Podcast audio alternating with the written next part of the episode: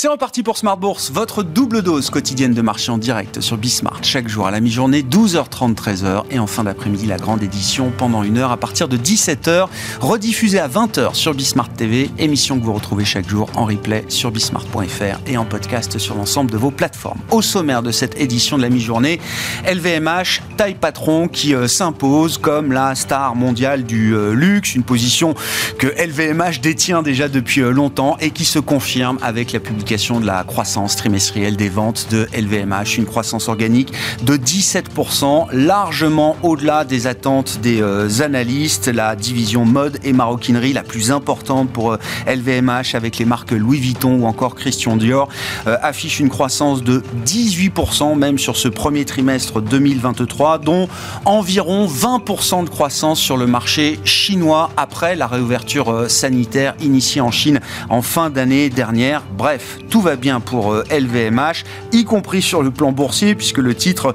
progresse euh, largement euh, aujourd'hui, de plus de 4% à mi-séance. Le titre LVMH qui gagne désormais quasiment 30% depuis le 1er janvier et qui met évidemment le CAC 40 sur orbite. Tout le secteur du luxe est entraîné par LVMH et quand on prend les quatre fantastiques, LVMH, Hermès, Kering, L'Oréal, on compte pour 20-25% peut-être de poids au sein de l'indice parisien et donc le CAC 40 continue de se distinguer favorablement par rapport à d'autres indices mondiaux et européens. On le voit aujourd'hui avec une hausse de 1% à la Bourse de Paris quand les autres marchés sont euh, beaucoup plus mitigés euh, à ce stade euh, en Europe. Le CAC 40 qui bat ainsi de nouveau record à plus de 7450 points largement désormais. On est arrivé à monter jusqu'à 7481 points précisément au démarrage de cette séance parisienne. Voilà donc pour la toile de fond du moment sur les marchés autre mouvement euh, notable du côté des devises, c'est l'euro qui euh, franchit le seuil de 1,10$ et qui semble s'affranchir même peut-être désormais de ce seuil de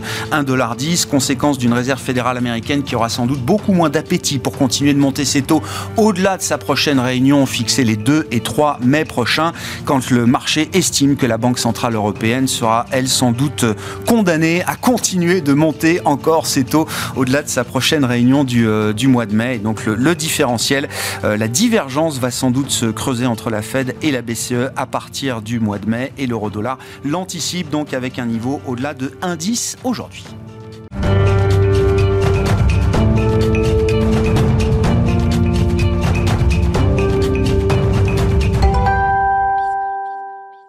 Deux invités en plateau avec nous pendant cette demi-heure pour évoquer les sujets macro et de marché du moment. Stanislas de Bayancourt, gérant chez Sycomore Asset Management. Bonjour et bienvenue Stanislas. Bonjour. Et Jean-Jacques Oana, avec nous également en plateau, consultant indépendant et membre du board de la FinTech AI for Alpha. Bonjour Jean-Jacques. Bonjour Grégoire. Je commence avec vous euh, Jean-Jacques dans le sillage du rapport mensuel sur l'inflation aux États-Unis pour le mois de mars qui a été publié euh, hier.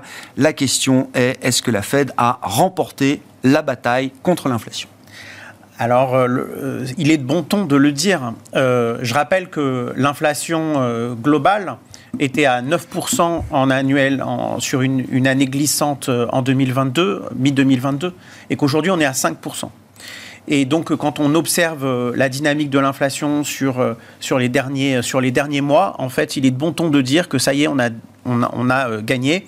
Il y a certains indicateurs qui peuvent l'étayer. Je vais les parcourir un peu pour, pour finalement comprendre cette thèse. On a vaincu l'inflation. Euh, euh, le, deuxième indicateur qu'on pourrait voir aussi, c'est que certes, l'inflation cœur ralentit moins, elle est un peu plus élevée, elle est un peu plus persistante, mais elle est à 5,9. Donc là aussi, on a un ralentissement. Et puis 5,6, 5,6, je crois. Oui, oui, tout à fait. non, mais on en est à chercher quand même les dixièmes aujourd'hui. Donc Exactement, on en est là. Et puis, et puis on a d'autres indicateurs comme la baisse des agrégats monétaires. Euh, par exemple, l'indicateur M2 d'agrégat monétaire euh, euh, à peu près, pas tout à fait global, mais assez global aux, États-Unis, est à moins 2,5 sur une année glissante. C'est le plus bas niveau depuis l'après-guerre. Et donc, cela reflète aussi le, fait que finalement, les, banques commerciales américaines ont été touchées euh, par euh, euh, l'alerte de crise financière qu'on a connue début mars, avec les faillites simultanées de deux banques américaines, SVB, Signature Bank, plus la faillite et le sauvetage hein, en fait de, ces banques et des déposants, mais le, sauvetage de Crédit Suisse en Europe, eh bien finalement cette alerte de crise financière annonce, augure d'un resserrement du crédit. Mmh. Donc le resserrement du crédit, la baisse des agrégats monétaires, la baisse de l'inflation récente sur les, sur les derniers mois, euh, laisse penser que euh, voilà qu'on a gagné, que les banques centrales, et notamment la Fed, qui est peut-être précurseur dans le cycle par rapport à la Banque Centrale Européenne, ont gagné euh, mm. leur lutte contre l'inflation. Et puis, alors, ce qui est assez intéressant, c'est que maintenant, on peut regarder l'antithèse de, cette, de, de, de, ce constat, et finalement de voir qu'il y a des indicateurs qui nous laissent penser que l'inflation pourrait durer, pourrait s'inscrire dans la durée, et non pas revenir facilement à 2%. Euh, le premier indicateur, c'est finalement les matières premières. Hmm. Et là, là-dessus, on voyait que l'or, les métaux précieux étaient repartis à la hausse, qui finalement euh, euh, nous, disent que les banques centrales peut-être on, arrivent en fin de cycle sur la hausse de taux. Je parle principalement de la Réserve fédérale. Hmm. Sur la BCE, c'est un peu moins le cas, mais sur la Réserve fédérale, on va dire qu'ils sont en avance et finalement ils auraient été au terme euh, de, leur, de, leur, de leur resserrement monétaire, eh bien, euh, euh, dans, compte tenu de, ce constat, c'est ce qu'on voit, c'est la hausse des métaux précieux, l'or au-dessus de 2000, 2000 dollars, la hausse aussi de d'autres métaux précieux. Et puis on pourrait même parler, dans un contexte plus général, de la hausse des autres monnaies alternatives, le Bitcoin aussi, qui, est, qui, est, à 30 000 dollars, qui est revenu. Euh, et qui s'inscrit dans une défiance géopolitique pour le dollar, j'allais dire, et de manière générale pour les devises fiduciaires, c'est-à-dire une recherche d'alternatives. Donc on ne va pas développer ce, constat, mais, mais, il est important. Euh, et, le, le, bond de l'or ou des euh, cryptos et du Bitcoin coïncide effectivement parfaitement avec l'accident SVB. Est-ce que ça a déclenché comme anticipation d'un statu quo ou d'une pause imminente de la Réserve fédérale américaine? Donc il y a l'argument monétaire, premier argument. Deuxième argument, il y a l'argument des matières premières sur le physique. Et là, il y a eu un tournant, c'est la décision de l'OPEP Plus de réduire euh, sa, euh, sa, production euh, de 1 million de barils jour. ça a permis au pétrole de, regagner 10 dollars à peu mmh. près, hein, enfin, dans, toute la séquence, puisqu'on était, on n'était pas loin finalement de casser des niveaux vraiment techniques préoccupants sur le pétrole, qui était finalement concomitant avec ce qu'on connaît des autres récessions, c'est-à-dire le pétrole, euh, comme euh, en 2008. En fait, le pétrole euh, finalement part en, bear market et avec dans un scénario très déflationniste. Eh bien, on vient d'écarter ce scénario puisque finalement dans cette, cette, politique non coopérative, on peut la qualifier comme mmh. telle, eh bien finalement on a le pétrole qui revient pas loin des 90 dollars en Europe, le Brent est à 88 dollars. Et au-delà même du pétrole, on peut dire que finalement les métaux de base résistent bien. On voit que le cuivre se comporte pas trop mal. Euh, on voit que les matières premières agricoles n'ont pas fini leur, euh, leur marché haussier. Je pense notamment au soja, qui est euh, assez précurseur. Et donc, si on met dans une perspective l'ensemble des matières premières, je mets le gaz naturel de côté, qui est un cas vraiment particulier, eh bien, finalement, on a un scénario qui est plutôt haussier, un alignement des planètes plutôt favorable à l'ensemble des matières premières sur le physique. Donc ça, c'est le deuxième argument, l'argument des, matières premières, l'argument physique. Hmm. Et, finalement, le troisième argument, c'est de dire que euh, de regarder ce qui se passe sur le marché de l'inflation des obligations indexées sur l'inflation. Et là encore, on a le 5 ans dans 5 ans, qui est l'inflation à long terme anticipée par le marché, qui, est, euh, euh, qui, est, qui reste élevée et qui n'a pas récédé malgré les indicateurs économiques plutôt encourageants. Ce qui veut dire que finalement, euh, les anticipations du marché s'ancrent sur une inflation largement, sur le long terme, largement supérieure à 2. On va dire que l'inflation long terme, elle est plutôt 3 que 2. Dit autrement, une majorité d'investisseurs pensent que la Fed euh, n'ira pas jusqu'à ramener l'inflation à 2% strictement, comme elle le laisse entendre euh, aujourd'hui c'est probablement le message que nous envoient euh, les, marchés monétaires, comme euh, euh, les devises alternatives, l'or, le bitcoin, également les, les, marchés de matières premières, c'est que finalement les banques centrales n'ont pas gagné leur bataille contre l'inflation. les banques centrales sont confrontées à un trilemme d'incompatibilité qu'on va décrire et qui est complexe à résoudre. le, premier, le, premier objectif, c'est la lutte contre l'inflation. Mmh. Le deuxième objectif, c'est finalement instaurer, enfin réussir à, obtenir un atterrissage en douceur de l'économie mondiale. Euh, donc pas une, une, récession forte, mais une récession euh, douce. Et le troisième objectif, c'est assurer la stabilité financière. Mmh. Et on en a vu, euh, on, a vu que cet objectif était important. finalement, les, faillites. Il n'y a pas de stabilité des prix sans stabilité financière. Hein, absolument, absolument. Et, et, on voit que c'est un trilemme d'incompatibilité qu'elles devront sacrifier un des deux objectifs. C'est l'inflation ou la croissance. Et maintenant, ils sont dos au mur. Euh, c'est ça, le, finalement, le hmm. message de l'or hmm. sur les marchés, c'est que les banques centrales sont dos au mur. Ça va être l'un des deux objectifs va être sacrifié. Et le marché semble euh, parier finalement sur le sacrifice de l'inflation au bénéfice d'une croissance un peu plus élevée que, que celle euh, qui aurait été euh, obtenue en allant jusqu'au bout finalement de l'objectif de la lutte contre l'inflation. Parce que le marché, le marché imagine que c'est la, la, meilleure option possible, que c'est le, le, la, la, manière optimale de résoudre ce triangle d'incompatibilité. Une inflation qui serait peut-être 3% autour, c'est le plutôt que 2 c'est le principe de réalité. Mais pas supérieur à 4. Ce qui s'est passé finalement euh, quand il y a eu les faillites successives américaines puis euh, le sauvetage de Crédit Suisse, euh, c'est qu'on a eu euh, une réinjection monétaire des banques centrales et surtout de la Fed.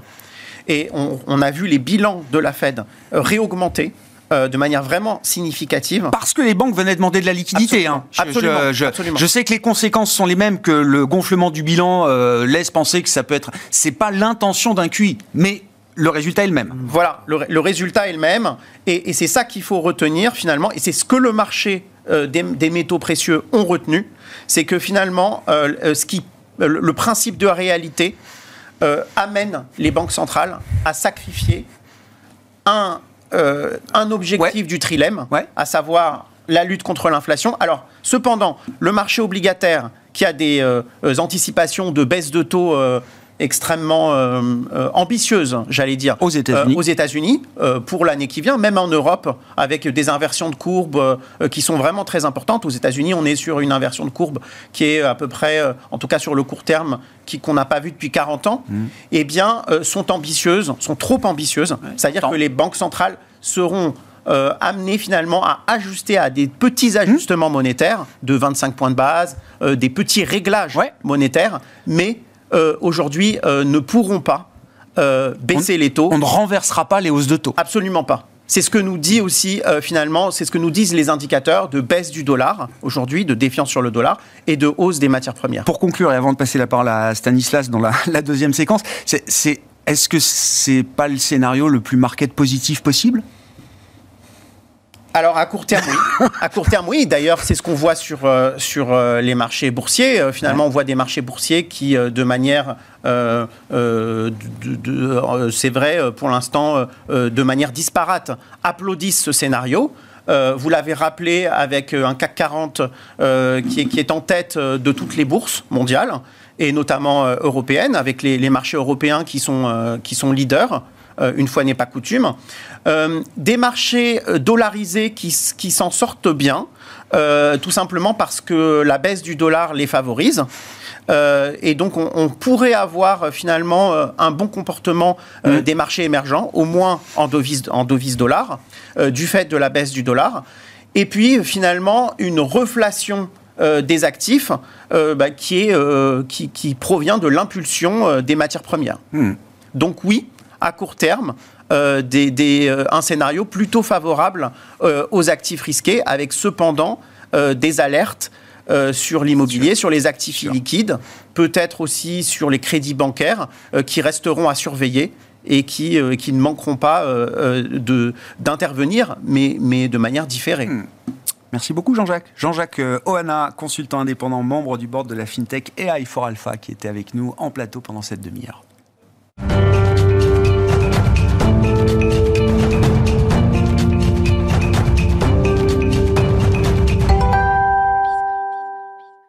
Stanislas de Bayancourt, donc gérant chez Sycomore Asset Management. Non, mais je laissais passer le petit jingle, mais je vous laisse réagir, bien sûr, euh, Stanislas, à cette question. Est-ce que la Fed a, définitivement euh, vaincu euh, l'inflation et comment est-ce qu'on se projette partant de ce qui s'est passé au mois de mars et qui a profondément changé quand même peut-être la, psychologie du marché? Je pense qu'il y a deux points importants. Le premier, c'est que elle n'a pas du tout définitivement gagné la bataille et on le voit bien dans les chiffres d'inflation cœur qui reste euh, très élevé. Ça, c'est le premier point. Mais, euh, euh, vous l'avez cité, les faillites bancaires du mois de mars ont laissé des traces parce qu'on ne monte pas les taux sur 12-14 mois aussi violemment sans qu'il y ait d'effets secondaires. En particulier quand on a un système bancaire pour toutes les banques de rang 2, c'est-à-dire sorti des 4 ou 5 grandes banques américaines, qui est assez peu régulé. Mhm. En tout cas, beaucoup moins régulé qu'en Europe. Et donc ça, mécaniquement, ça calme un peu le jeu pour la Fed et ça limite sa capacité à avoir son peak rate à un niveau trop élevé. Peut-être encore une hausse, mais probablement ça devrait s'arrêter là. Mais la vraie question, c'est pas où est le niveau à 25 points de base presse, c'est combien de temps on va y rester à ce plateau élevé. Et là, je pense que les marchés, ils font la lecture de la politique de la Fed Jean-Jacques l'a très bien dit, en fait, il y a un choix entre d'arbitrage croissance contre inflation. Et comme depuis 10 euh, ans ou 12 ans, depuis 2008, systématiquement, le choix à la fois budgétaire pour les États et monétaire par les banques centrales a été le choix de la croissance contre celui de l'inflation ou de l'orthodoxie classique euh, monétaire, les marchés gardent cette lecture avec une mmh. mémoire assez courte. Il y a quand même eu là un épisode euh, marquant, c'est que l'inflation est partie vraiment hors de contrôle. Et de ce point de vue-là, je pense que pour les banquiers centraux, ça va quand même les marquer, en particulier en zone euro. Et ils n'auront pas les mêmes comportements dans le cycle à venir que dans le cycle passé. Et, c'est probablement, à mon avis, l'erreur que font les marchés aujourd'hui, c'est d'extrapoler beaucoup trop rapidement des baisses de taux au moindre ralentissement. Euh, d'ailleurs, ralentissement qui tarde à venir, parce que la récession américaine, euh, quand on voit tous les économistes de grandes banques, etc., l'attendait pour la fin du Q1, c'est-à-dire maintenant ou début de Q2. À chaque fois, c'est le trimestre qui on arrive. Voit hein. qu'elle est un peu plus loin. On voit que les premiers signes de ralentissement dans les ISM sont là, mais ne sont pas violemment là. On voit que le marché de l'emploi commence à s'équilibrer, mais tout en gardant un taux de chomage. Ça reste assez graduel, progressif. C'est progressif. Ça va toucher davantage certains secteurs, l'immobilier avec des taux qui montent très fort, l'automobile avec, euh, euh, quand vous faisiez un leasing avec un crédit à 0 et un crédit à 5 ou à 5,5, c'est plus du tout le même coût de mmh. voiture sur 3 euh, ou 4 ans. Donc ça va commencer à impacter et donc à ralentir. Mais pas de manière, pas de cassure violente. Et pour les banquiers centraux, et on le voit bien avec euh, ce qu'a dit euh, François Villeroy de Gallo hier euh, à Washington, il y a quand même l'inflation qui reste un point important. Et en tout cas, en zone euro, on a une courbe qui est très inversée. Je pense qu'on va rester plus longtemps que ce qu'anticipe le marché sur, ce, sur un plateau assez élevé de, de taux d'intérêt. Ouais. C'est le, le put, la protection des banques centrales euh, historiques qu'on a tous en tête, elle est beaucoup plus éloignée, le niveau est beaucoup plus éloigné que ce qu'on imagine. Le, la barrière activante ça. de l'intervention va être plus loin maintenant, et ils sont tous prêts à accepter un niveau de douleur économique, et ça a été très clairement dit par la Fed depuis six mois hum. maintenant, un niveau de douleur économique avant d'intervenir plus loin que par le passé, où finalement, au moindre soubresaut, on intervenait. Comment on réfléchit à la question de savoir comment est-ce que l'intensification le, du crédit crunch qu'on a tous en tête, hein, sachant que le durcissement des conditions de crédit, on, l'a évoqué, avait commencé déjà avant le choc euh, SVB, Tout à fait. et en Europe et aux États-Unis, les conditions se durcissaient déjà. Mais voilà, la question c'est est-ce que ça peut être un moment une rupture un espèce de choc un peu soudain où le, tout s'arrêterait, crédit crunch, ou est-ce que c'est un resserrement qui va s'intensifier mais qui restera graduel Il y, a plusieurs composantes dans le financement. Les banques en sont une. Et c'est probablement la composante la plus régulière, notamment en Europe, parce que du fait de la régulation, elles ont des réserves suffisantes, une capacité à prévu. En revanche, dans la partie euh, plus volatile du financement, que ce soit les marchés obligataires ou tout le shadow banking, là, on peut avoir des coupures un peu plus franches. Et donc, certains secteurs très liés, ou dont les valorisations sont très liées au financement, par exemple l'immobilier, sont beaucoup plus à risque là-dessus. Et aussi, entre zones géographiques, la situation n'est pas la même. On a probablement un secteur bancaire plus robuste en Europe euh, en tout cas en Europe euh, continentale, euh, en dehors de la Suisse. Et, et, sur la partie américaine, on va aller vers beaucoup plus de régulation. C'est le sens de l'intervention de Jamie Dimon la semaine dernière. Les grandes banques américaines avaient déjà une, réglementation et une régulation différente des banques mmh. Euh, clairement, ça va converger sur le point des grandes banques et, la Fed s'est un peu fait prendre euh, là sur SVB et donc ça va aussi bouger de, ce côté-là et c'est plutôt de nature à, à, freiner, bien sûr. Là, il y a une longue séquence de restructuration, réglementation du secteur bancaire devant nous aux États-Unis. Un, petit peu l'accès au, crédit. Hmm. Euh, ça veut dire, du point de vue des, marchés, et c'était le sujet qu'on abordait avec Jean-Jacques, est-ce qu'on est encore dans un équilibre qui permet d'être constructif. On le voit sur euh, quand même les actifs risqués. La détente post-SVB a non seulement été rapide, mais très forte. Alors, elle a été forte. Euh, le VIX est à moins de 20. L'intervention publique a été rapide, assez bien ciblée. Je pense que ce qui a été fait était, très bien. Euh, deuxièmement, on voit que les entreprises ne montrent pour le moment aucun signe de difficulté. Et j'ai même au contraire, les marges sont au pic. Ce qui est assez rare après une période de très forte inflation. Donc, elles ont fait plus que passer euh, Là, c'est même l'inverse. C'est grâce à l'inflation que les marges sont au pic, sans doute. Si c'est grâce, si c'est parce qu'il y avait déjà un climat de départ assez favorable du mm. fait des stocks, euh, notamment chez les consommateurs, euh, faits pendant la période Covid. Mais en tout cas, ils ont réussi, ce qui est contre-intuitif, à passer plus que l'inflation pendant cette période-là. Donc ça, c'est une chose. Donc c'est vrai qu'optiquement, les niveaux de valorisation sont relativement raisonnables aujourd'hui, mais il faut faire attention parce que quand on regarde, et on voit ça notamment dans les périodes Schiller, quand on lisse euh, les résultats, on est un petit peu à un pic de profitabilité aujourd'hui, voire même dans certains secteurs à des profitabilités jamais atteintes, comme dans le secteur auto par exemple. Donc à la fois ça a sécurisé le secteur, on a beaucoup de cash sur les bilans, ce qui fait aussi qu'on, même si on rentre dans une période plus difficile, on a des entreprises qui rentrent dans une situation relativement saine. Néanmoins, en termes de valorisation des marchés, euh, c'est aussi pour ça que les multiples sont pas trop élevés en agrégé aujourd'hui, et en particulier sur les cycliques. C'est parce qu'on a des, niveaux de marge qui sont euh, supérieurs au niveau normatif et, ce phénomène, euh, alors ce qu'on appelle, oui, la spirale prix-profit, effectivement, euh, voilà, on documentera tout ça. Tout ça est en train d'être documenté aujourd'hui par des économistes et des banquiers centraux qui ont l'œil sur les marges des entreprises. C'est un phénomène qui peut encore s'étendre dans le temps. Là, on entre dans la période de, publication de résultats. Ou est-ce que quand même, si l'inflation a été un facteur euh, positif pour les marges des entreprises, est-ce que le phénomène désinflationniste qu'on peut quand même constater, on verra jusqu'où nous mène, est-ce qu'à l'inverse, c'est un, un phénomène qui va mettre de la pression là sur les marges de certains secteurs. Je pense que les marges vont refluer dans certains secteurs, notamment ceux où il y avait des goulots d'étranglement comme l'auto qui finalement ne pouvant pas produire euh, sur la, totalité de la demande, euh, ils ont produit les véhicules à plus forte marge et donc ça a inflaté un peu les marges. Donc je pense qu'aujourd'hui il va y avoir un transvasement, peut-être davantage de volume aussi, ce qui fait qu'en termes de profitabilité des bidas, il, il va y avoir une sorte d'équilibre, un petit peu plus de volume, un petit peu moins de marge. Et après, je pense que dans un deuxième temps, de toute façon, pour aller chercher les volumes, il faudra faire des efforts sur la marge. Voilà, donc là, tant qu'on était contraint et que la demande était très forte, mais probablement la demande, les salaires augmentant globalement moins vite que l'inflation, les, choses vont se rééquilibrer progressivement. Mmh. Sur le plan de l'investissement, euh, qu'est-ce qui guide euh, la, logique d'une stratégie d'investissement euh, aujourd'hui? Alors peut-être à travers différents horizons de temps, mais est-ce qu'on est encore dans un momentum positif? Voilà, je, sais que c'est le CAC 40, c'est très chauvin, mais la Bourse de Paris est quand même la première place boursière aujourd'hui en Europe, y compris devant le marché britannique. non, mais c'est pas du luxe, mais en fait, oui. que si on prend deux pas de recul, ce qui est très intéressant pour l'investissement aujourd'hui, c'est qu'on retrouve de l'intérêt sur plusieurs classes d'actifs. Déjà, les obligations, qui pendant des années avaient des rendements nuls ou négatifs et des taux réels négatifs, c'est-à-dire qu'elles ne payaient même pas l'inflation, elles étaient loin en dessous de l'inflation, donc vous étiez structurellement perdant, parfois même en nominal et encore plus en réel. On n'est plus du tout dans cette situation-là aujourd'hui. Donc aujourd'hui, quand on investit, on a une palette d'investissements à notre disposition avec euh, des rendements attractifs qui est beaucoup plus large qu'il y a 18 mois. Donc ça a diamétralement euh, changé. On retrouve sur les obligations d'entreprise sur des rendements type sur des choses comme le mmh. crossover. Donc, entre l'investment grade et le yield en termes de qualité, on est au-delà de 5, entre 5 et 6% de rendement. Donc, ça, c'est particulièrement attractif.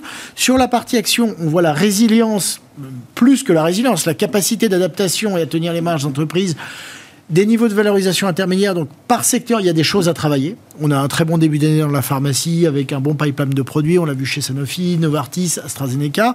On a les cycliques qui sont assez peu chers. Alors, certes, les banques, on voit que le secteur est un peu challengé, mais d'autres, comme l'auto, il y a de l'intérêt. Et à l'opposé, dans les valeurs de croissance, on voit qu'elles continuent à délivrer et qu'avec une courbe de taux inversée et des taux longs bas, ça soutient aussi leur niveau de valorisation plus élevé.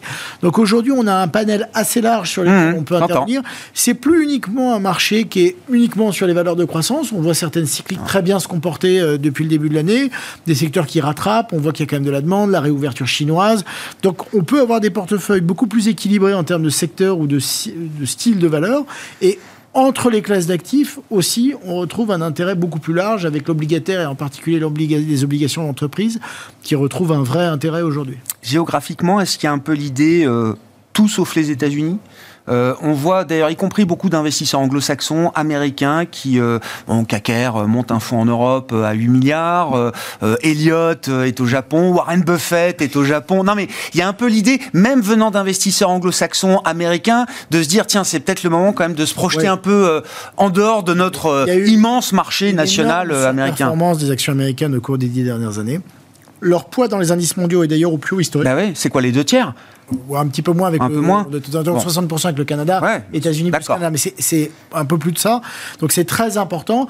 Euh, entre-temps, en 15 ans, le Japon a divisé par deux en termes de poids dans les indices. L'Europe, euh, en particulier l'Europe continentale, a fortement réduit. Donc euh, il y a des choses à rebattre. C'est vrai que ce qui a probablement manqué à l'Europe, c'est une base d'investisseurs locales moins importante due à nos systèmes d'épargne, nos systèmes de retraite qu'aux États-Unis pour soutenir les marchés locaux. Et finalement, des Américains qui euh, drivent les investissements mondiaux, qui avaient un marché euh, national largement florissant et surtout avec tous les thèmes d'actualité des années euh, de 2010 à 2020. Pas besoin d'aller ailleurs. Technologie, etc. Pas besoin de sortir. Aujourd'hui, on retrouve cet intérêt. Aujourd'hui, il est davantage euh, ciblé sur les grandes valeurs européennes. C'est là qu'on voit les, les flux. Probablement dans un deuxième temps, dans une deuxième partie du cycle, si euh, la résistance et la résilience des petites et moyennes entreprises européennes se confirment, là, on a des niveaux de valorisation beaucoup plus attractifs. Ah ouais. Et un petit peu en retard, elles redémarreront un petit peu comme après la crise de 2011. On avait d'abord eu les large caps qui avaient euh, rebondi et par la suite les petites et Ah moyennes ouais. capitalisations qui avaient rattrapé euh, le train. Donc ça sera probablement dans un deuxième temps. Il y a une séquence euh, d'appétit pour le risque à respecter de ce point de vue-là. Merci beaucoup, messieurs. Merci euh, Stanislas, Stanislas de Bayancourt qui était avec nous en plateau, gérant chez Sycomore Asset Management. Voilà pour cette édition Smart Bourse de la mi-journée. de la mi-journée. On se retrouve ce soir à 17h en direct sur Bismart.